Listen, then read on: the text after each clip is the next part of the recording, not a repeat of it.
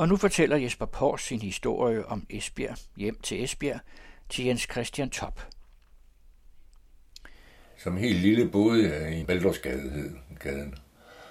Og lige overfor, hvor, hvor Baldursgade startede, der, der var der en stor mark, hvor der blev gravet jordhuler. Og det var, altså jeg har været en 4-5 år engang, så det har jo været de store drenge, der har, har stået for det.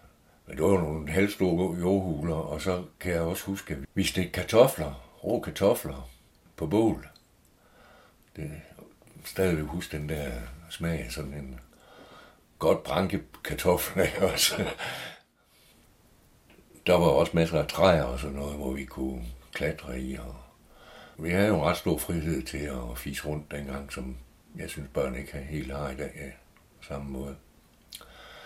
Så, og der boede jeg indtil vi var en 5-6 år, så flyttede vi 100 meter over på den anden side af Strand Kirkevej og rundt om hjørnet i Torvegade, en større hus, fordi min lille søster var blevet født, så der var for lidt plads der, hvor vi boede. Der var der, vi var helt små, fordi over på den mark, jeg omtalte før, der var der sådan nogle husvilde barakker, sådan nogle øh, røde øh, gamle militærbarakker, som, hvor, der, hvor der boede nogle husvilde. De blev så revet ned på et tidspunkt. Der var der jo flere steder rundt om i Esbjerg, også derinde, hvor rådhuset ligger. Der var også en, øh, sådan nogle husvilde barakker. Men de forsvandt jo i løbet af 50'erne, vil jeg tro, han også. Men øh, den klasse, jeg gik i på øh, Bolsager skole, det var nok hovedsageligt velstående. Der var nogen over fra Frejerparken over på den anden side af jernbanen, fra de højhus, der ligger derovre. Men de fleste, det var Villa Kvarters børn. Altså, min mor har senere sagt, at hvis hun havde vidst, hvad vi gik og lavede, så er det ikke sikkert, at vi har haft, fået lov til at få så fri tøjler, som vi havde. Men... Var der gadekampe? Ja. Jeg tror, det var mellem øh, Peter Gydesvej og Torgade, og så øh, øh, nogen op fra skrænten med lange kæppe. Jeg husker det nærmest som en halv her, der, der var i gang der. Hvad er det tidligste, som du ved om din slægt? Det er faktisk helt tilbage til 1696-97. De havde en gård i øh, den lille landsby, der hedder Rørkær. Og jeg har senere undersøgt på det, fordi at min tiboldefars søster blev gift med en Silasen, og han overtog så og gården. Og den lå der, hvor Rørkær skole ligger. Min tiboldefar var øh, soldat i øh, Napoleons her i otte år, og kommer så hjem efter øh, som den krigstjeneste der. Og der har søsteren jo så overtaget den gård i Rørkær. Så han køber en gård ude i øh, Norrup, som ligger i den østligste del af Jernsåen, øh, som hed Bendensgård. Og der har familien så boet siden, hvor min oldefar og min farfar, de er født derude. Udover øh, at være bondemand, så var han øh, øh, handelsmand også. Så han kørte noget handel ved siden af. Øh, noget ulovligt noget. Fordi det var noget, noget af det, han handlede med, det var det, som købmænd i Varde havde ret på. Altså det var derfor, det hed købsteder. Ikke? Også det var fordi købmændene havde nogle, nogle rettigheder i forhold til, hvad der måtte handles med. Ikke? Så han blev anmeldt til myndighederne, men han nåede at få fjernet alle de ting, han havde, inden myndighederne kom og, og rensede hans gård. Og så holdt han så op med at, at handle på den måde. Så slog han sig på, på studehandel. Og det mener jeg også, at min oldefar havde gang i. Men først og fremmest var de jo bønder. Men de satte noget af det overskud, de, de tjente på det der studehandel, det satte de i skibe over på Fanø, altså specielt i Sønderho, havde de anparter i, øh, i skibsfarten derovre. Der har aldrig været nogen rig familie, men, men de har været øh, velstående, ikke også? De hed Hansen, og det sjove ved det, det er, at min farfars ældste bror, da han gik på øh, lærerseminariet, der begyndte de at kalde ham Norup. Så da han øh, var færdig med det, så siger han til brødrene, at han ville tage det navn, og det synes han også, de skulle gøre alle sammen. Og hvor brødrene så siger, at nej, hvis de endelig skulle tage et andet navn, så skulle det være Bendensgaard. Fordi det var der, de kom fra, ikke også? Men der var det bare det ved det også, at øh, alle brødrene, de havde et mellemnavn. De havde slet ikke noget behov for det. Der var en, der hed Kirkeby Hansen, ikke? og der var en, der hed øh, Biltofte Hansen, og der var en, der hed Vested Hansen, og, og sådan, ikke? Og det var kun den ældste, og så min farfar som den yngste, der ikke havde sådan et, et mellemnavn. Så derfor blev det aldrig til Bindensgaard. Og så fastholdt min, min farfars ældste bror der altså og køre slægtsnavnet Norp. Har de fået de mellemnavne ved dåben? Ja, Og så er der to i søskendeflokken, der ikke har fået et mellemnavn. ja, den ældste og yngste. Mærkeligt. Ja. Den sidste, der havde Bendensgaard, det var min, den ene af min farfars brødre, en der hed øh, Jens Kirkeby.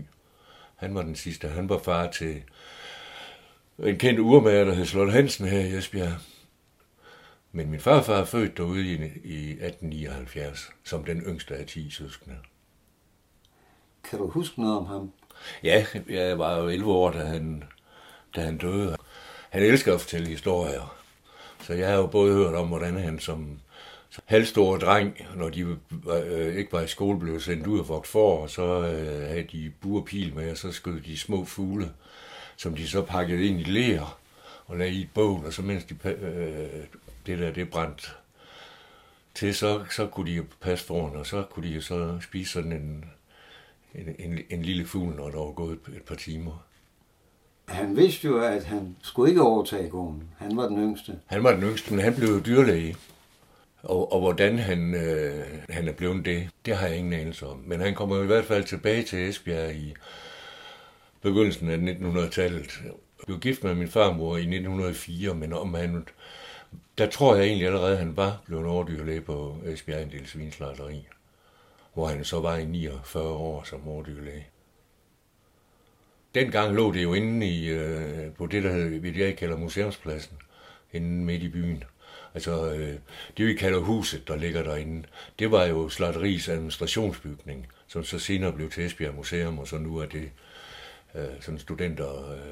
Men det lå hele den karré der, øh, Østergade, Nørregade, øh, Finstensgade, Sverigesgade, det, det, hele den karré der, det, det var svinslotteriet. Han blev faktisk ved med at arbejde efter, at han var gået på pension. Han sad og gennemlyste sådan noget, øh, nogle kødstykker fra tr- trekiner. Det, det var sådan noget, der helst ikke skulle være i, i kødet. Det sad han faktisk og nogle, nogle øh, timer hver dag, eller, eller nogle gange om ugen, helt, helt frem til sin død.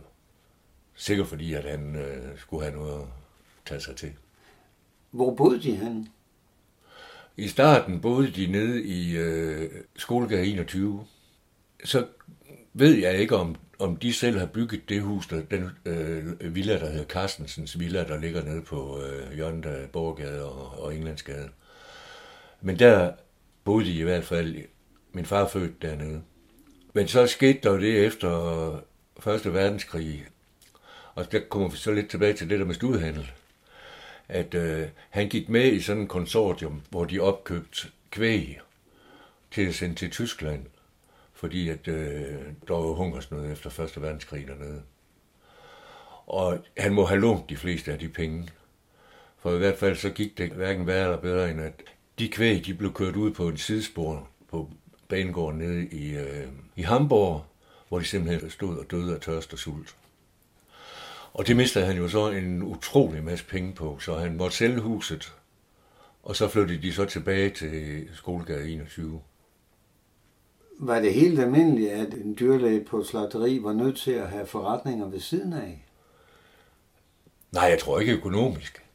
Jeg tror jeg ikke, det, absolut ikke, det var nødvendigt. Men alle de år, han var, var dyrlæge, der havde han også en privat dyrlægepraksis på Fanø. Men jeg tror mere, det handlede om, at min farmor var lidt af en stril, tror jeg nok. Så jeg tror, det handlede meget om at, at, at være så lidt hjemme som muligt. Også fordi han gik utrolig meget på jagt, og så malte han.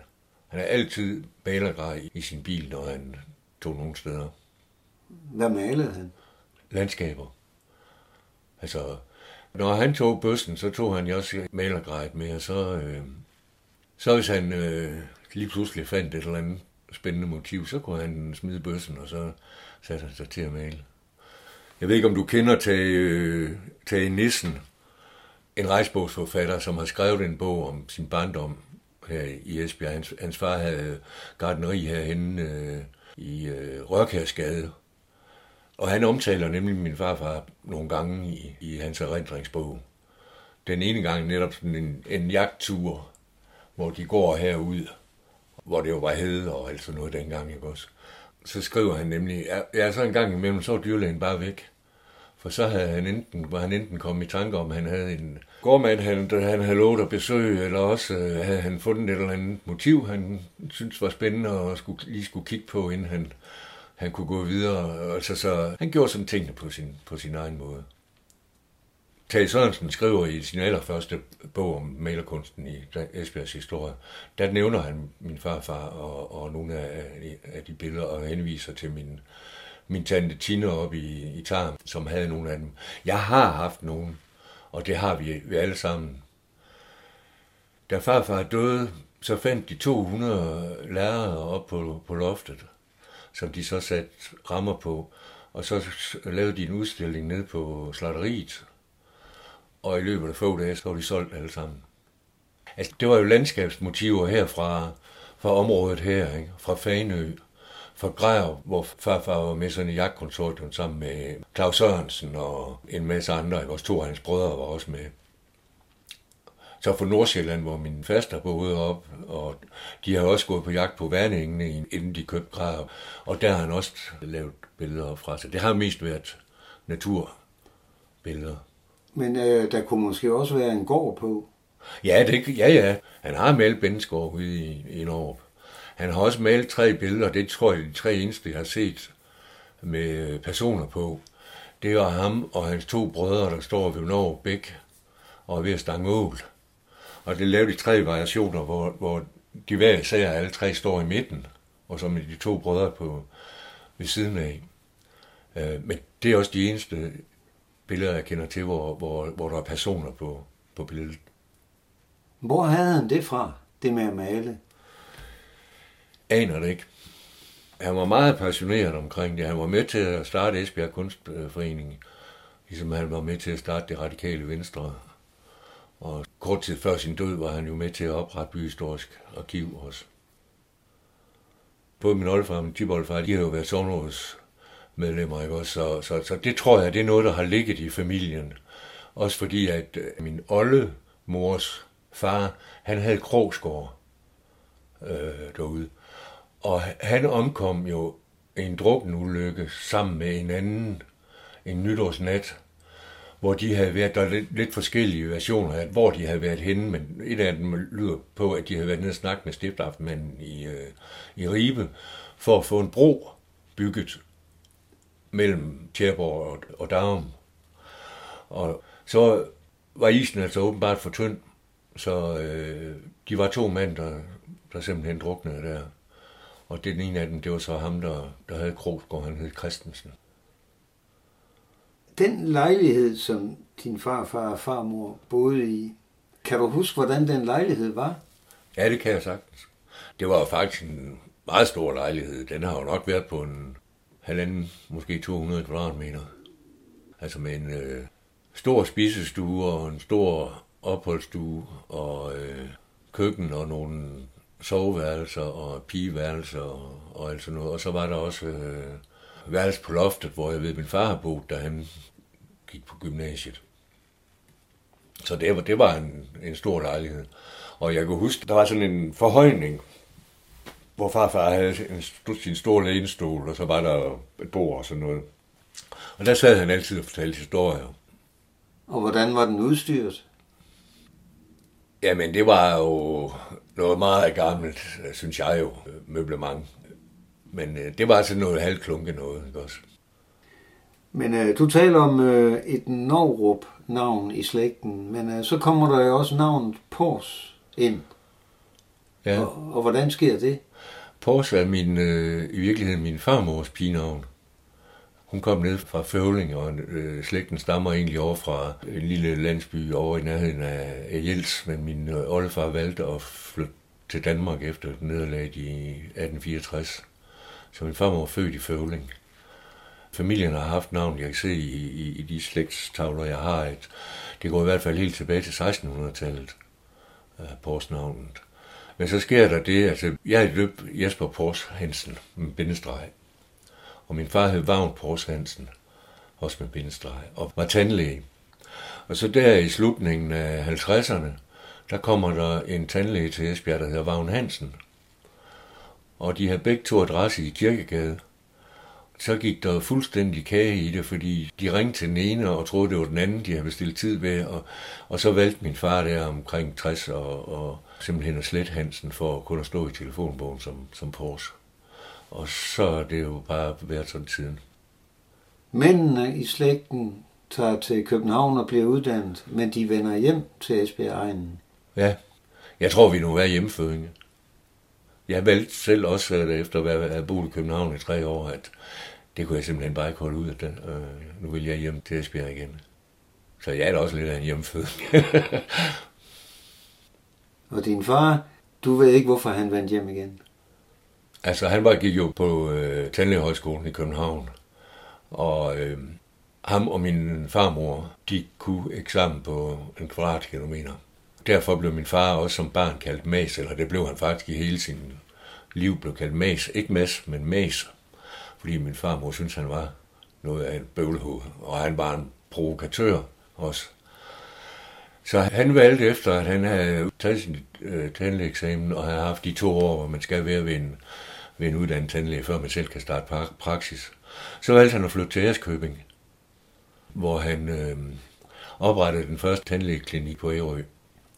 Og det har været i 39, han gjorde det.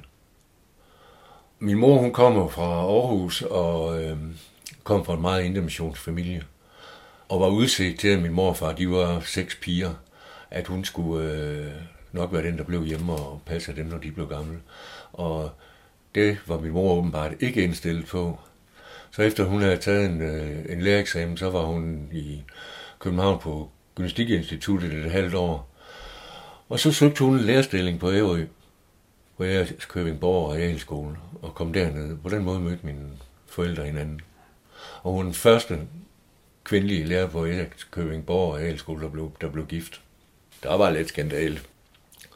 Så hun holdt op med at være lærerinde, og, og var så, øh, har jeg så fundet ud af senere, altså vi havde jo tjenestepige og sådan noget derhjemme, ikke også? Men hun har simpelthen været medhjælpende hustru. Altså hun har stået for regnskaber og alt den slags inden øh, på klinikken igennem alle de år, de havde øh, klinikken. Fordi da far døde, havde hun helt styr på, hvem der var øh, dårlige betalere og sådan noget. Der blev Ture Peter, som jo på det tidspunkt var 16 og 17 år, de blev jo sendt ud for at kræve penge op for, for dem, som det knev med at, at finde ud af at betale ikke også. Så på den måde øh, fandt jeg ud af, at jamen, hun har sgu da ikke bare siddet derhjemme og, og været fin fru. Hun har da tilbragt mange timer derinde med regnskaber og den slags. Men havde I tjenestefolk? Ja, vi havde en tjenestepige. Og når vi havde små børn, så havde vi også en barnepige. Og det, det stoppede jo selvfølgelig så, da min far døde. Også. Det, det er klart. Så var der jo ikke sådan noget mere. Og han døde i hvilket årstal? 61. Jeg var jeg lige knap 14 år. Et par måneder før jeg blev 14, døde han af en blodprop i hjertet. Hvor gammel var han? 47. Min mor var 42. Og min lille søster var lige blevet... Nej, hun blev ni, to dage efter far døde. Og så har Ture og Peter jo været øh, 15 og 16. Men hun havde en læreruddannelse, så da far døde, så startede hun som lærer efter ikke at have været lærer i 17 år eller sådan noget. Kom hun op på Spangsbergskolen som, som lærer. Hvad betød det også øh, rent boligmæssigt? Kunne I blive boende i huset? Vi blev boende i huset, indtil vi... Min mor flyttede til København, flyttede sammen med en, en af min fars gamle venner, som var, var blevet enkemand. Men ellers, ellers blev vi boende i, i, i huset indtil 65. Øh, Midter og mig flyttede med min mor derover. Tur Peter blev i, i Esbjerg. Tu gik på lærerseminariet, og øh, Peter var begyndt, han var uddannet tømmer, så han var, han var begyndt på en, øh, at læse til konstruktør på, ude på Teknikum. Så, så de blev i, i byen. Hvor kom I til at bo i København? Vi boede på Frederiksberg. Boede på en, øh, en vej, der hed N. Jespersens vej. Øh, det var sådan to gader med nogle øh, toetages rækkehuse med kælder og første sal på. N. Jespersens vej og Sjæn Pedersens vej hed, hed de gader. Men øh, du flyttede jo tilbage til Esbjerg. Ja, blev så træt af København, at jeg kunne simpelthen ikke holde ud af være derovre til sidst. Jeg synes ikke, jeg kunne finde nogen venner, og det arbejde, jeg har haft, det var jeg heller ikke øh, tilfreds med. Så på et tidspunkt, så sagde jeg til min mor, nu vil jeg simpelthen hjem. Og der har jeg været 20. Så jeg kom i forpraktik i en børnehave ude i Gæsing og fik et billigt værelse på næsten 25 kvadratmeter i en, i en villa. Så der kom jeg tilbage der i marts 68 og, og var så ude i den børnehave. Og senere var jeg så 3-4 måneder i huset ude i Brøndum. Og så tog jeg kibbutz til Israel. Og så da jeg kom hjem dernede fra Blaffer fra Istanbul og hjem, så startede jeg så på børnehaveseminariet. Og den uddannelse brugte du hele dit arbejdsliv? Jo, ja, altså i starten, der, der gjorde jeg jo... Men så, øh, jeg var jo ung brandemand dengang, så indimellem, så, øh, så tog jeg sådan lige en par måneders fri, og så øh, brugte jeg alle mine penge. Og så, så en gang, så var jeg nødt til at gå ned i fisken øh, nede ved Paul Agner for at, at tjene nogle hurtige penge. Jo, jeg, jeg mødte Marianne første gang øh, nede på Rio Bravo. Jeg sad øh, ved det runde bord lige inden for døren, alene. Og så lige pludselig, så kom der sådan en øh, flok piger ind. De havde lavet noget revy på, på børnehaveseminariet, og øh, så havde de været, den aften havde de været i, øh, ude i syvkanten, ude i Varde, og opføre den der revy. Så de kom jo meget opstemte.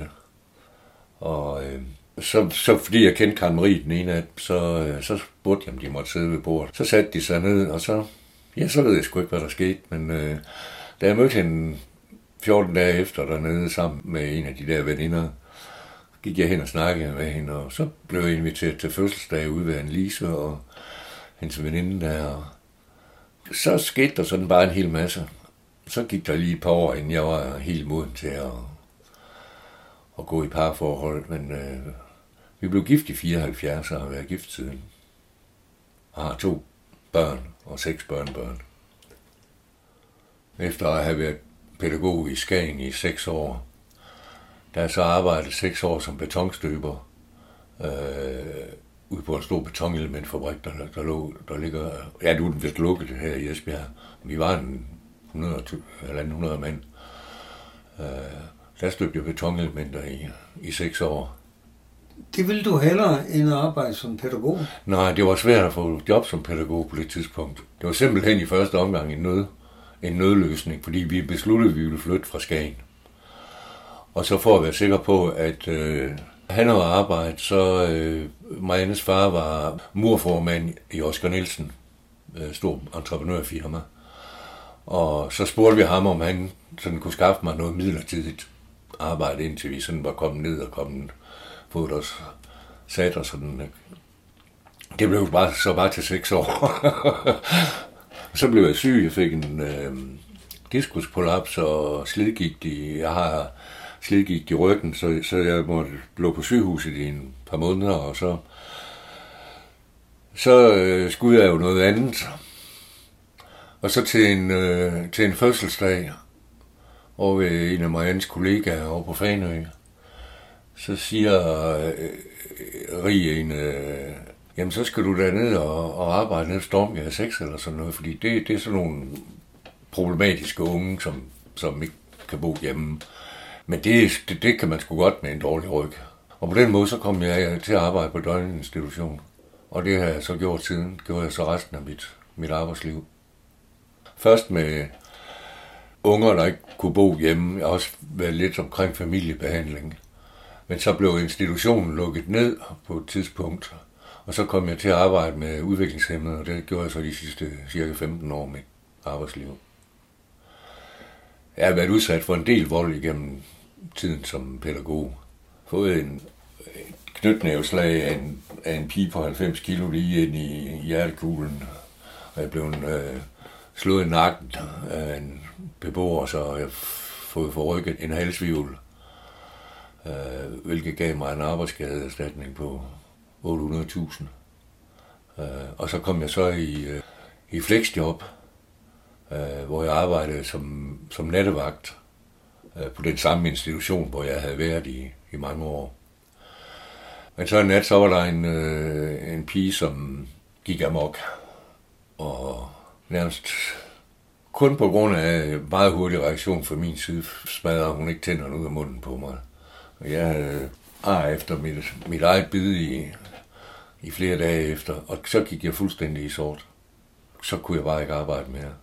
Og der var jeg lige blevet 59, og øh, blev sendt til psykiater, der sagde, at jeg havde PTSD og øh, lidt af depression, så, så der sluttede mit, mit arbejdsliv. Jeg havde det også sådan, at jeg følte indimellem, måske fordi jeg var mand, at øh, det var mig, der skulle ligesom tage tævne, og hvis der var nogen beboere, der var for vanskelige, så skulle jeg tage dem. Ikke? Så, så jeg, jeg følte mig lidt som Morten Olsen, sådan en form for sweeper, der stod bagved at skulle, skulle tage det sidste. Ikke også? Så det var hårdt de sidste år. Men efter du var blevet overfaldet og så kom på flexjob, det må da være en vis frygt, at du øh, gik på arbejde, selv på nedsat tid. Det var det ikke i starten, men det blev det til sidst. Altså de sidste 3-4 måneder, der var jeg nok virkelig bange også. Og Marianne sagde til mig til, øh, den dag, hvor jeg, hvor jeg sygemeldte mig, du er simpelthen nødt til det. Altså du sidder og ryster over hele kroppen. Du kan simpelthen ikke tage på arbejde igen, så... Og det gjorde jeg så ikke. I hørte Jesper Pors, der fortalte sin livshistorie til Jens Christian Top.